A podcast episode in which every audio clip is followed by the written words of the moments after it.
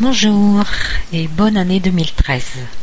Qu'elle pétille comme le champagne. Dans ma messagerie, il y avait un message avec une histoire dont je ne sais qui est l'auteur.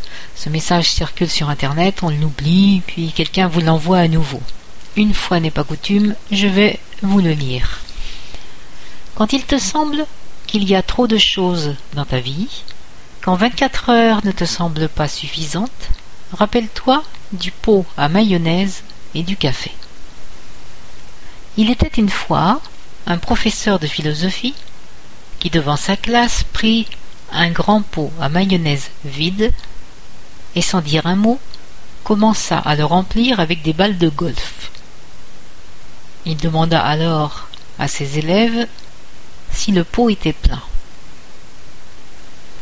Les étudiants étaient d'accord pour dire que oui. Puis, le professeur prit une boîte pleine de billes et la versa dans le pot à mayonnaise. Les billes comblèrent les espaces vides entre les balles de golf. Le prof redemanda aux étudiants si le pot était plein. Ils dirent à nouveau « oui ». Ensuite, le professeur prit un sachet rempli de sable et le versa dans le pot à mayonnaise. Bien sûr, le sable remplit tous les espaces vides. Le prof demanda à nouveau si le pot était plein. Les étudiants répondirent unanimement « oui ».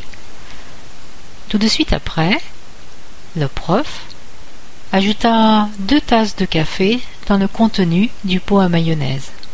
Et effectivement, le café combla les espaces entre les grains de sable.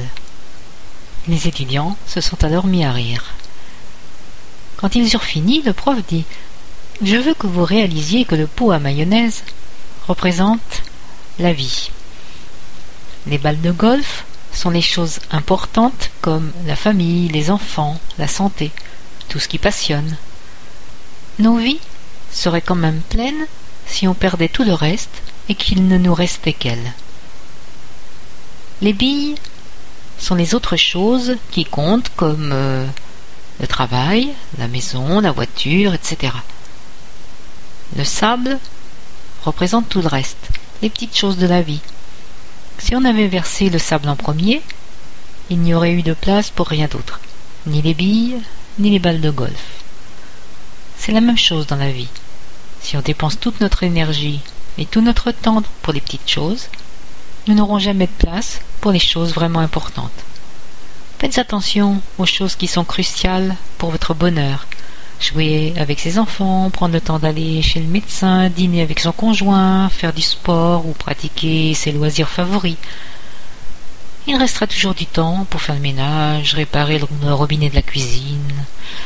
Occupez-vous des balles de golf en premier, des choses qui importent vraiment. Établissez des priorités. Le reste n'est que du sable.